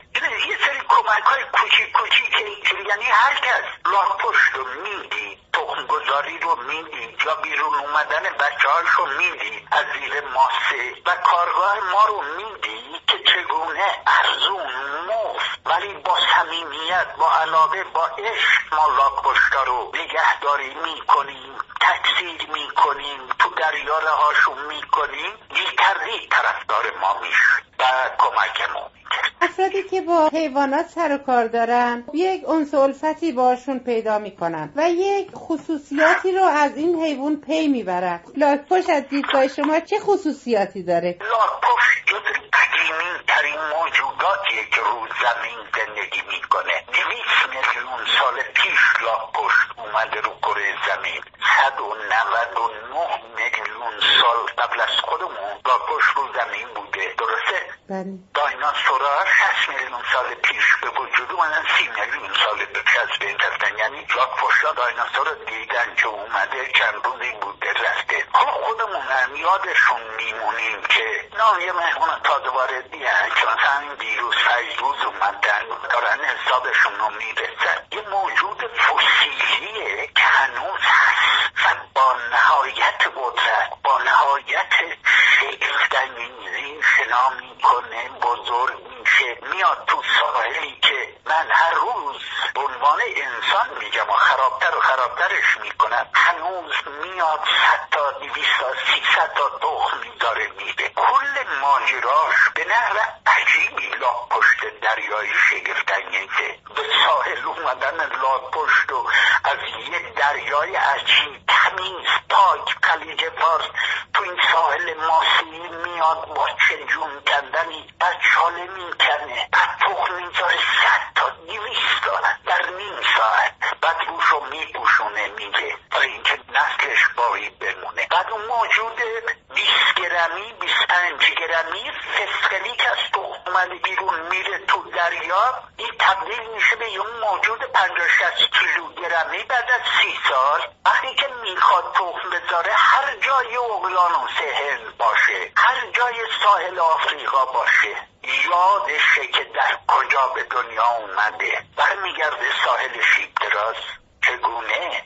اصلا آدم نمی‌دونه این کجای حافظش شیب درازو گذاشته. مگه اون موقعی که 20 گرم بود مغزش چند گرم بود و تصویر و مسیر و زندگی و اکوسیستم شیب دراز در کجای مغزه قرار گرفته که بعد از سی سال دوباره برمیگرده همینجا؟ و وقتی که نه تنها من بچه های دیگری هم که اومدن اونجا با ما کار می‌کردن. همه در تمام طول مدتی که با لاکپشت کار می‌کردی سالی دیوی سیصد تا لاکپشت میاد ساحل تخم می‌ذاره. سالی ده هزار تا پونزه هزار تا بچه لاکپشت ما میفرستادیم می‌داد دریا. ولی باور کنید آخرین لاکپشت هم که من دیدم برام شگفتانگیز بود. آخرین بارم که مثلا شاید چهل هزار و مین بچه لاکپشت رو دیدم که از ماسه در اومد و رفت تو دریا. بازم برام یه پدیده شگفتانگیز شگفتانگیزی بود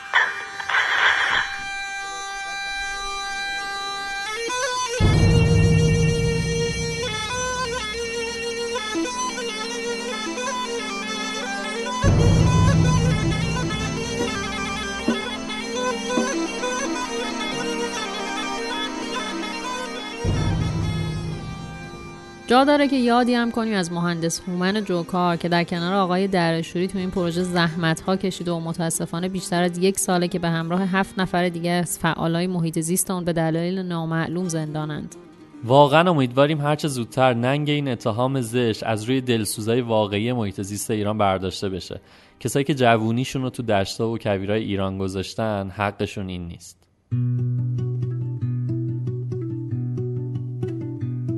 میترسم از این کشور خوصیده خوشبخت. بیدار بشم این طرف مرز نباشی. تو خو زمین باشم و بارونی و گندم. بیدار بشم اما کشاورز نباشی. ترسم از اینجا بری و خونه برم به لحشم تو به معماری آوار بخندی. آواره بشم مملکتم دست تو باشه. هی ها اگر ارتش موهات نبندی. اما بیژن خان اونجا تنها نبودن. در تمام این مدت یه نفر دیگه هم کنار ایشون بوده که شاید ازشون کمتر شنیده باشین. کسی که نقش اصلی رو توی توانمندسازی مردم محلی و به خصوص زنان روستایی ایفا کرده. ایشون خانم پروین درشوری هستن که پا به پای استاد درشوری توی قشم زحمت کشیدن. ازشون خواستیم برامون از روزهای اولی که اونجا بودن و سختی‌ها و خاطراتشون بگن. خانم درشوری من می‌خوام یکم بریم سراغ ماجرای قشم. اینکه اصلا چی شد؟ شما رفتین قشم چی شد؟ داستان جوپارک شدن قشم. اینا رو میشه برامون تعریف کنین؟ بله من آقای درشوری اونجا منطقه آزاد مدیر محیط زیست منطقه آزاد شده بود. رفته بودن اونجا کار می‌کردن. جریان لاک پشتا که آقای درشوری به قول خودش من اونجا نبودم. میگه من رد می شدم دیدم با یه راننده اون راننده گفت که اینجا لاک پشتای بزرگ میان اینجا تخم می‌ذارد گفتم کجا میاد می‌ذاره؟ با اون راننده رفتن اون منطقه که لاک پشتا تخم میذاشتن. بعد نشسته دیده لاک پشتا میان تخم می‌ذارن مردم میان تخما رو جمع می‌کنن. بعد می‌گفت دیگه همونجا نشستم و به راننده گفتم من همینجا فعلا میشینم ببینم چی میشه. باور چندین شب اصلا اونجا میموند خونه نمیومد چون لاکپشتا شب میومدن تخم میذاشتن. این دیگه شب خونه نمیومد همونجا پیش لاکپشتا بود. دوباره اگه میومد تاخت لاکپشتا زنگ می‌زدن. اون چند تا از روستایی رو کمکش می‌کردن. اینا زنگ می‌زدن. لاکپشت اومده تخم می‌ذاره دوباره بلند می‌شد می‌رفت. خلاصه این تخم لاکپشتا رو جمع می‌کرد با کمک مردم. بعد اون موقع همانده و کارم اونجا بود کمکش می‌کرد. یه دوتا از کارشناسای همون مال منطقه قشم بودن اونا هم کمکشون می‌کردن آقای رنجبر آقای داخته. بعد کمکشون می‌کردن این کارا رو می‌کردن. بعد سازمان ملل که میومد کشی کرد بهشون گفت که شما غذای مردم دارین می‌گیرین از مردم.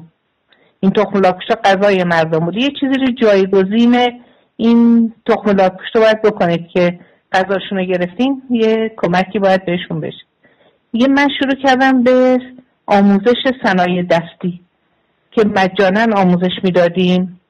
البته سازمان ملل کمک می‌کردیم. مقداری بودجه بهمون داده بود که ما وسایل صنایع دستی میخریدیم. میمدن اینجا کار می‌کردن. دیگه منبع درآمدی شده بود. اول گیلیم آموزش می‌دادی یعنی می‌دادم. می‌دادیم نه خودم تنها کار می‌کردم. اول گیلیم آموزش می‌دادم. بعد دیگه این کارای سوزندوزی که رو پاچه شلوارشون بود چون توریستا میمدن پاچه شلوار به دردشون نمی‌خورد. مثلا شلوار بندری بخرن خیلی لازم نداشتن. من گفتم اینا رو کاربردیش بکنید. دیگه ما اینا رو آوردیم رو چیزای مختلف کوسن و رومیزی و چیزای مختلف جاموبایلی و دیگه خیلی چیزای متنوع درست کردیم که توریستا می اومدن اینا رو خیلی بهتر می خریدن بعد من خودم این طرح حیوانایی که رو پرند... پرندهایی که بیشتر تو جزیره بود. یا لاک پشت دلفین اینا رو. از رو عکسای آقای درشوری که می‌دونید عکاسی می‌کنه. بله. از رو عکسای آقای درشوری میکشیدم. بعد می‌دادم اینا گلدوزی می‌کردن. بعد اینا خیلی برای ما برای خودشون فروش خیلی خوبی داشت. بعدا دیگه مغازه گذاشتن شرکت تعاونی درست کردن خود روستایی یا خانوما. باعث می‌شد که خانوما دور هم جمع بشن. یعنی من البته برای منطقه آزادم کار می‌کردم اونجا. قبلا برای منطقه آزاد کار می‌کردم دیگه هم من هم آقای درشوری بعد بله. که دیگه سازمان ملل کار ما خوشش اومد و گفت می‌خوام حمایتتون کنم که یه مقداری از بودجه کارمون رو می‌دادن. دیگه اومدیم با سازمان ملل کار کردیم که من تا هنوزم که هنوزه دارم کار می‌کنم باشون. یعنی تا چند ماه پیشم باشون در تماس بودم کار می‌کردم کارمون ادامه داشت. بعد خلاصه اینا خیلی درآمد خوبی بود براشون. بعد من اول خودم آموزش می‌دادم روستای مختلف می‌رفتم. فکر کنم مثلا نه تا روستا خودم مستقیما خودم کار کردم بعد دیگه بچه آموزش دیده بودن دیگه. بعضی واقعا کارشون عالی بود. بعد من این بچههایی که خوب بودن دخترایی که خوب بودن بیشترم شاگردامون مثلا 25 سال 30 سال بودن. دیگه اونایی که خیلی خوب داشتیم البته 17 18 سال تا 25 سال بیشتر بودن. بعد اونا که خیلی خوب آموزش دیده بودن یعنی خودشون باعث شده بودن علاقه بیشتری داشتن و بهتر آموزش دیده بودن. اینا رو من کرده بودم مربی می‌رفتن روستای مختلف آموزش می‌دادم من فقط هفته یک بار می‌رفتم به هر کدام سر می‌زدم که ببینم کارشون چطوره چیزی لازم دارن یا نه. خلاصه از این کارا و خودم هم که کار می‌کردم بیشتر بچه های سعی می‌کردم دخترایی را آموزش بهتر بدم که ببینم بیشتر احتیاج دارم به پول این یعنی دقت بیشتری می‌کردم که اینا درآمدشون بیشتر باشه وقت بیشتری میذاشتم براشون. این کار من بود تو قشم که هف... فکر کنم شیش سال هفت سال طول کشید. یعنی من تو جزیره قشم کار کردم. وقتی هم که اومدم اینجا من رابطه با بچه های جزیره قطع نکردم واقعا چون خیلی بهشون علاقه من بودم این دخترای خودم شده بودم دیگه زنگ می‌زدن اگه مشکلی داشتن. اول که من رفته بودم مثلا به تمام پرنده هایی که میکشیدن می‌دادم گلدوزی می‌کردن. اینا رو می‌گفتن پرنده مرخ دریایی. بعد دیگه تمام اسم پرنده ها رو از رو همین طرحهایی که من بهشون داده بودم گلدوزی کرده بودم تمام اسم پرنده ها رو هم دیگه یاد گرفته بودم. بعض موقع خودم تعجب می‌کردم از این که اینا چجوری اسم تمام پرنده های جزیره رو یاد گرفتن. خلاصه خوب بود هم برای ما خوب بود هم بچه های جزیره. خیلی من واقعا تو این چند, سال لذت بردم از این که با بچه های جزیره قشم کار کردم واقعا میگم ما واقعا لذت بردم. خیلی دوستشون داشتم.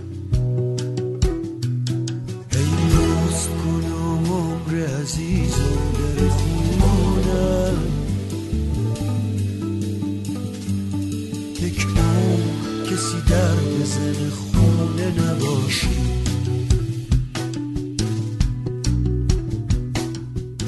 خاطره ویژه‌ای داری از اون دوران برامون تعریف کنی؟ می‌دونم یکم سوال به نظر کلیشه ای میاد ولی چون انقدر خودم رو می‌ذارم جای اون اتفاق انقدر به نظرم اتفاق هیجان انگیزیه که احساس می‌کنم هر روزش یه خاطره بوده. ولی چیز ویژه‌ای که الان مثلا وقتی میگم خاطره تو ذهنتون بیاد و خیلی تو ذهنتون پر رنگ باشه دارید برامون تعریف کنی. شاید این برای من لذت بخشترین چیزی بوده که دیدم کوشه یه خانمی بود که می‌گفت اومده بود تو کلاس. آها ما آخرای کلاس همون تموم شد به اینا کار سندگری می‌دادیم. چون دیگه بعد از سه ماه به عنوان سندگر معرفیشو می‌کردیم و, و تو سندگری می‌دادیم. دخترایی که اصلا خیلی محجوب بودن خودتون دیگه می‌دونید بچه های جزیره چطورت یکیشون اومد سخنرانی کرد تو یکی از همین جلسات.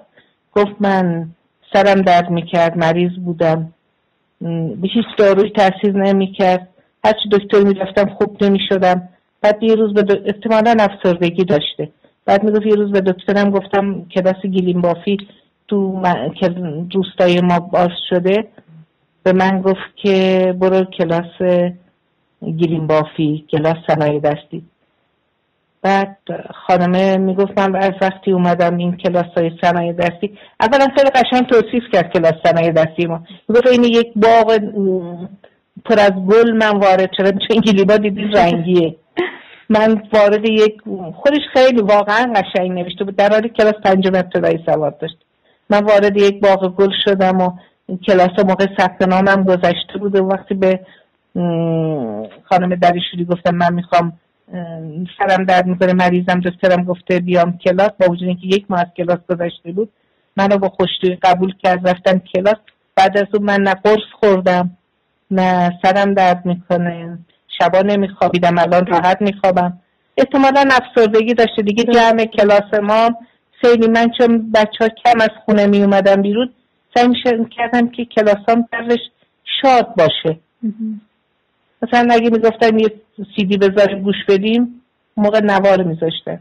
یه نوار بذاریم. من می‌گفتم آره یه نوارایی که مجازه بذارین اشکال نداری یعنی سعی می‌کردن کلاس رو شاد نگه دارن بچه با هم حرف بزنن شوخی کنن یا یعنی خیلی سختگیری نمی‌کردن تا بچه ها روحیشون میان بیرون روحیشون خوب باشه. و این صحبت های این دختر که باعث می‌شد وزیزیش خوب باشه.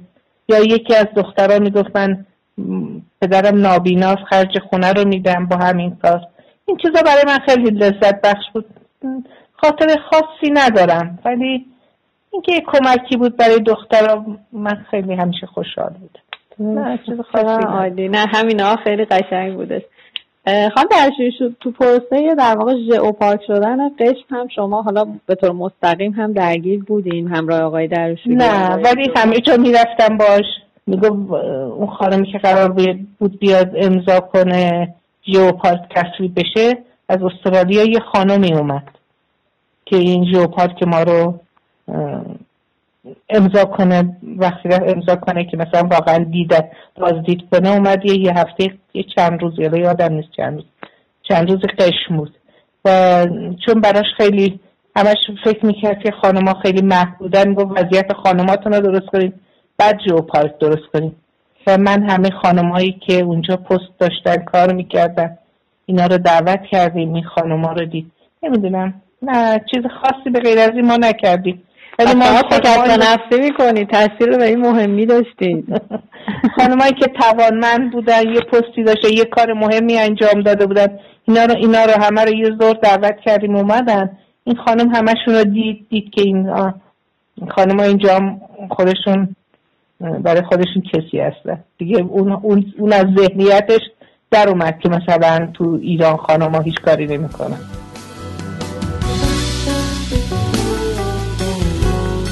فعالیت هایی که خانم درشوری و بعدتر اساتیدی مثل افسانه احسانی اونجا انجام دادن باعث یه تغییر بزرگ بین زنای اون جامعه شده. نمونه بارز این تغییر رو میشه تو جیما فتاحی دید. دختری که از کودکی درگیر این پروژه شده و الان نه تنها یه رهبر موفق توی روستاست بلکه راهنمای زنای دیگه ای توی سرزمینمونه که دارن برای نشون دادن توامندی هاشون تلاش می‌کنن. بیاین ببینیم کسایی مثل جیما چه مشکلاتی توی این مسیر داشتن. روستای ما مثلا محدودیتش به این قدر بود که خانم نباید بره بیرون خانم نباید درس بخونه خانم نباید بره جنسش رو مثلا به عرضه بذاره که بخواد بفروشه. از این حرفا. ما چون برادرامون کنار ساحل بودن و با آقای مهندس کار می‌کردن و خانمشون می اومدن اونجا تو کار صنایع دستی بودن ما هم می‌رفتیم کنار ساحل برادرامون می‌گفتن شما هم می‌تونید بیایید که خانم مهندس سرشوری اونجا تنها نباشن. و وقتی شروع کرده بودیم برای رفتن همه از ما حرف در می آوردند و می‌گفتند که این کار اشتباهه. دیگه کار به جای رسیده که برن کنار دخترها برن کنار ساحل حرف بزنن و با مرد نامحرم ارتباط بگیرن و بشینن و از این تکه کلاما پروژه لاک پشتا بعد آقای مهندس هریشوری و خانمشون افتاد دست آقای مهندس آذری نیما آذری و خانم احسانی و این کار شروع شد. خیلی رونق گرفته بود روستا و دیگه هیچ وقت مردم اون تخمان رو نمیخوردن فقط داشتن حفاظت می‌کردن. برای این که مثلا بتونیم بهتر از این گونه لاک پشت حفاظت کنیم یه کاری باید یه کاری باید تو روستا انجام می‌دادیم. ما هنر داریم به نام به نام گلابتون دوزی که فقط روی شلوارهای محلیمون کار می‌شد و کاربرد دیگه ای نداشت. گفتن که شما می‌تونین به جای این که فقط روی شلواراتون کار کنید رو این صنایع دستی رو گلاب تندوزی رو کاربردیش کنین روی شال جام بایلی کیف و از این چیزا که هر کسی وارد روستا میشه یه سوقاتی رو با خودش ببره و هم این که درآمدی بشه برای این جامعه این کار رو انجام دادیم هیچ کس راضی نبود. ما می‌رفتیم فروش می‌دادیم فقط مثلا از خانواده ما. و ما مثلا با اینکه خانوما مثلا نمی اومدن و شوهراشون از ما حرف در می آوردن به خانوماشون می‌گفتیم که شما می‌تونید تو خونه هاتون کار کنید و جنساتون رو بیارین دست ما بدین ما بریم کنار ساحل براتون بفروشیم و درصدی رو برای صندوق پس انداز کنیم. ما این کار رو می‌کردیم. کم کم بعد گذشت زمان خانم همه به این نتیجه رسیدن که هر جایی بری مثلا خانم هر جایی برن اصلا اشکال نداره. با همون اصالت با همون فرهنگ با همون گفتار و گویش همه چی که دارن می‌تونن جنسشون رو به عرضه بذارن و زن اصلا محدودیت خاصی خودش رو نداشته باشه تو هر روستایی. بعد دیگه اومدیم رو این, این حفاظت و صنایع که رونق گرفته بود دیگه اومدیم رو اقامتگاه های محلی کار کردیم گفتیم برای اینکه لاک پشت تایم نداره بتونیم و گردشگری که وارد روستا میشه بخواد دوباره برگرده قشم براشون سخت نباشه که بخوام دوباره برگردن. و همینجا خونه های محلی رو در اختیارشون بذاریم. چون خونه های ما خیلی بزرگه همه مردم مخالفت می‌کردن ولی میذاشتن تا اینکه کم کم به این نتیجه رسیدن که این کار هم شدنیه و الان همه به همون زنگ می‌زنن و میگن که ما هم خونه هامون آماده است و می‌تونیم در اختیار همه بذاریم.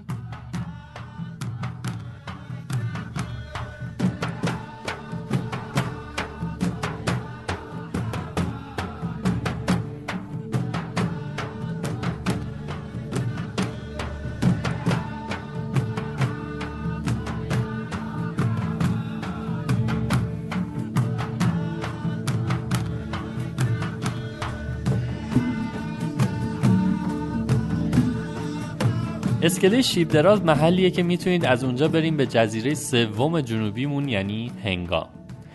بخش زیادی از آدمای روستا الان جذب کار گردشگری و هدایت قایق‌های توریستا به سمت هنگام و البته دیدن دلفینا شدن.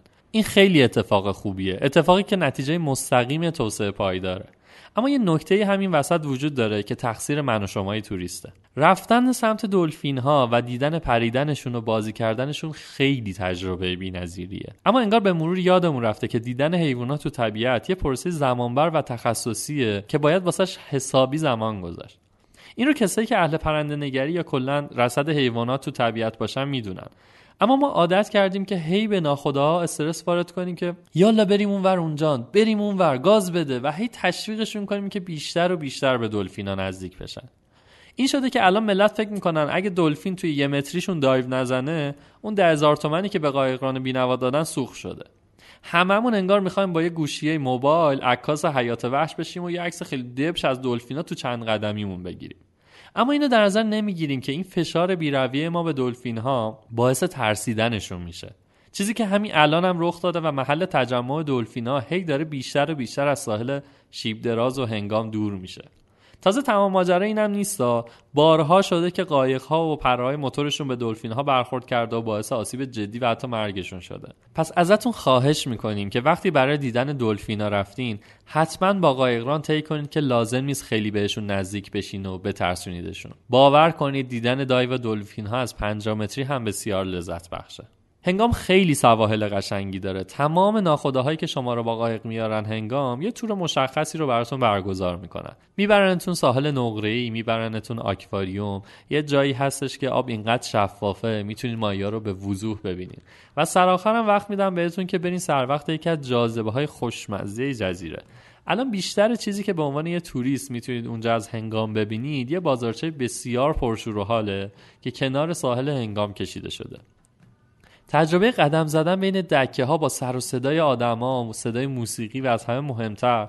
صدای خانمای جنوبی که شما رو دعوت می‌کنن به خوردن سمبوسه و اگه خوش شانس باشین غذای خوشمزه تر خیلی جذابه. یه سوقاتی هیجان انگیزی که توی تقریبا تمام دکه ها می‌بینید انواع گردنبند و گوشواره با صدفه. اما راستش متاسفانه خیلی هاشون محصولات چینی هن و باید جنس شناس باشین تا بتونین صدف خود منطقه رو گیر بیارین. یه کار هیجان انگیز دیگه هم که توصیه می‌کنم حتما توی جنوب و به خصوص هنگام انجام بدین کشیدن طرح حنا رو دستتونه. کلی از زنای هنگامی اونجا رو بهتون پیشنهاد میدن که هنرشون رو در ازای عددی اندک روی دست پا یا هر جایی که شما دوست داشته باشین پیاده کنن. نقش حنا از اون یادگاریایی که چند روز بعد از سفرم هر وقت بهش نگاه کنید یه لبخند شیرین رو لبتون میاره.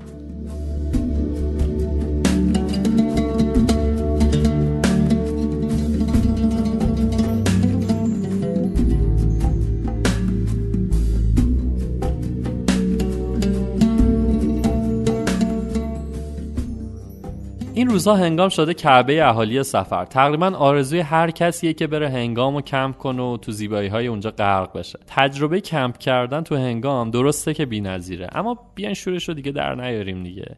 یه جوری کمپ کنیم و رفتار کنیم که فردا روزی هم باز بتونیم به اونجا برگردیم.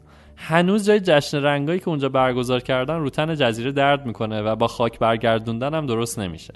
بهترین کار اینه که اگه می‌خواین کمپ کنین همونطور که کیمیا تو هرمز گفت با محلی ها هماهنگ بشین. هم امنیتتون بیشتره هم خیالتون راحت تر تازه این وسط خیلی از محلی ها هستن که براتون آب و غذا و امکانات هم تهیه می‌کنن و میارن محل کمپتون. و خب اینجوری می‌تونین به جامعه محلی اونجا هم کمک واقعا شایانه بکنید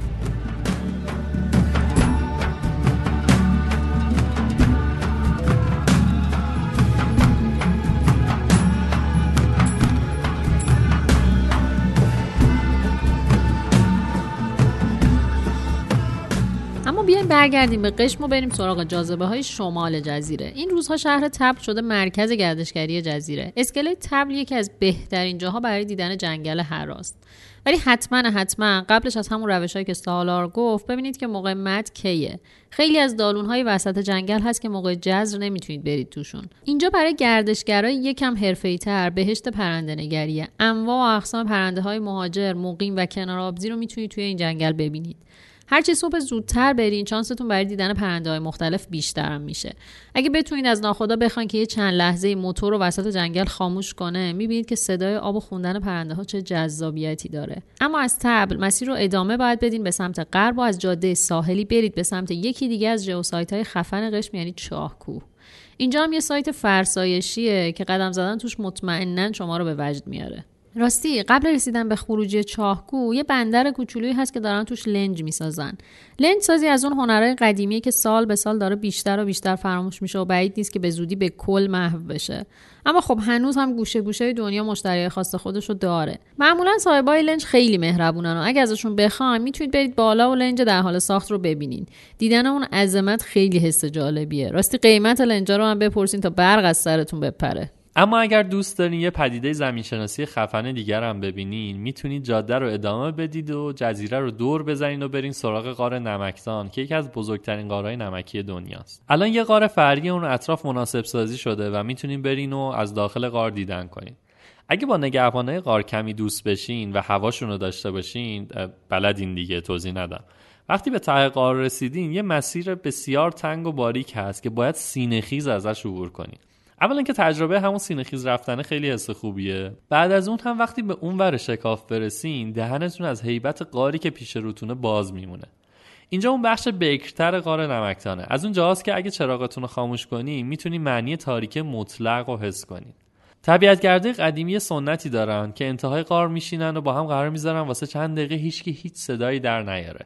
چراغا رو خاموش می‌کنن و غرق میشن تو تاریکی و سکوت دیوانه کننده غار. پیشنهاد میدم شما هم امتحانش بکنید. از غار که اومدین بیرون دو تا راه دارین یکی اینکه برگردین تبل اما یه راه کم تردد و بکر رو خب البته یه کوچولو ریسکی وجود داره که جاده ساحلی سلخه. این جاده یکی از بی‌نظیرترین مسیرهایی که می‌تونید توش رانندگی کنید. یه طرفتون کوههای رنگارنگ قشمه یه طرف دیگهتون دریای بیکران و فیروزه‌ای. البته هر چند کیلومتر یه پاسگاه هنگ مرزی هم هست که منطقه رو پایش می‌کنن و خب طبیعتا کاری با شما ندارن.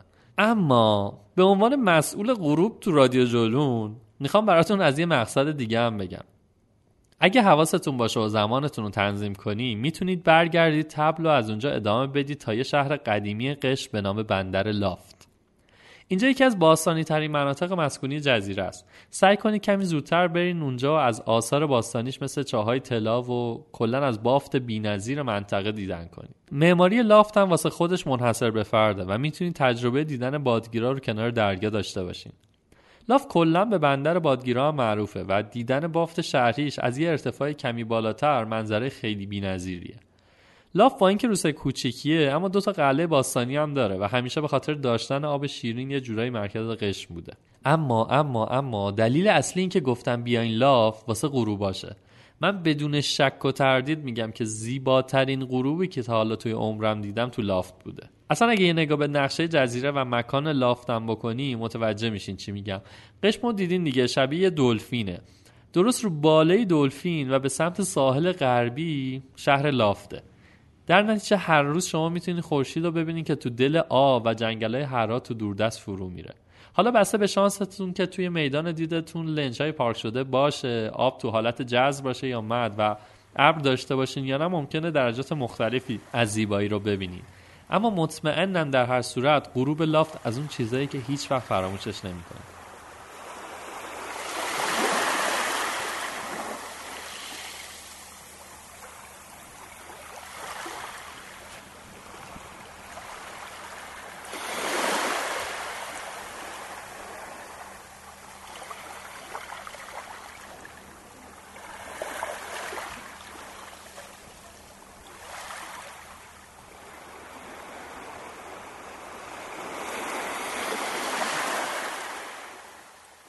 رفقا این روزا توی شبکه های اجتماعی مختلف می‌بینیم که دقدقه ها در مورد جزایر جنوب خیلی زیاد شده و این خیلی خوبه. خیلی خبر خوشحال کننده که هممون داریم نگران این جزیره ها میشیم.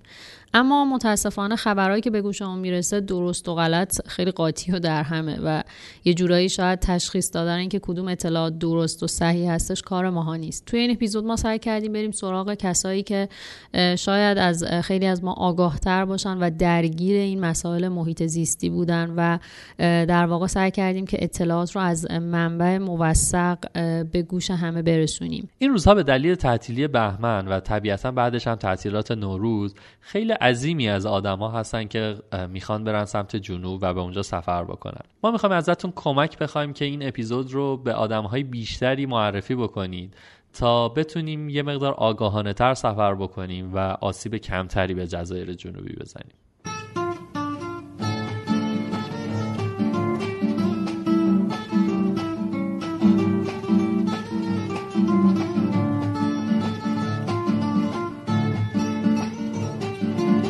هشتمین اپیزود فصل دوم رادیو جولون بود که شنیدیم. توی رادیو جولون من کیمیا خسروی به همراه سالار موسوی از تجربیات سفرهامون و دغدغه هایی که تو زمینه گردشگری داریم با شما گپ می‌زنیم. از هر جایی که دارین رادیو جولون رو میشنوین اینو بدونین که ما ترجیحمون اینه که شما ما رو از طریق app های پادکست گوش بدین. app هایی مثل Castbox Google Podcast توی اندروید و اپلیکیشن خود پادکست توی آی البته ما تو خیلی از سایت های ایرانی مثل شنوتو و ناملیک هم هستیم و کانال تلگراممون هم فعاله. اما وقتی شما ما رو از app های پادکست گوش میدین به ما کمک می‌کنه که ما آمار دقیق تری از شنونده هامون داشته باشیم و بتونیم بهتر و پرقدرتتر برنامه ریزی کنیم و جلون رو ادامه بدیم.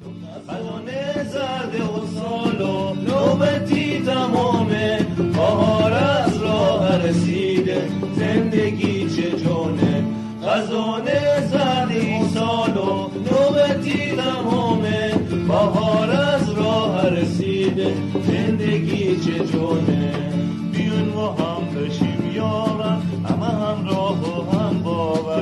دلون راه شو بشت با هم.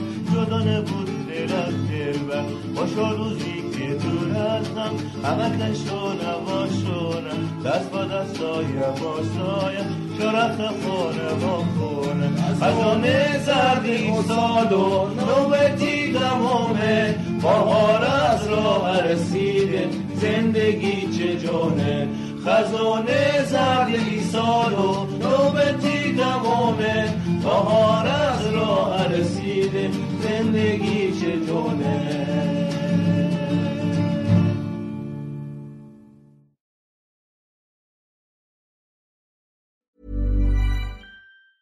Mom deserves the best, and there's no better place to shop for Mother's Day than Whole Foods Market. They're your destination for unbeatable savings, from premium gifts to show-stopping flowers and irresistible desserts. Start by saving 33% with Prime on all body care and candles. Then get a 15-stem bunch of tulips for just $9.99 each with Prime. Round out Mom's menu with festive rosé, irresistible berry chantilly cake, and more special treats. Come celebrate Mother's Day at Whole Foods Market. Hey, it's Paige DeSorbo from Giggly Squad. High quality fashion without the price tag. Say hello to Quince. I'm snagging high-end essentials like cozy cashmere sweaters, sleek leather jackets, fine jewelry, and so much more. With Quince being 50 to 80% less than similar brands. And they partner with factories that prioritize safe, ethical, and responsible manufacturing. I love that. Luxury quality within reach. Go to quince.com slash style to get free shipping and 365 day returns on your next order. Quince.com slash style.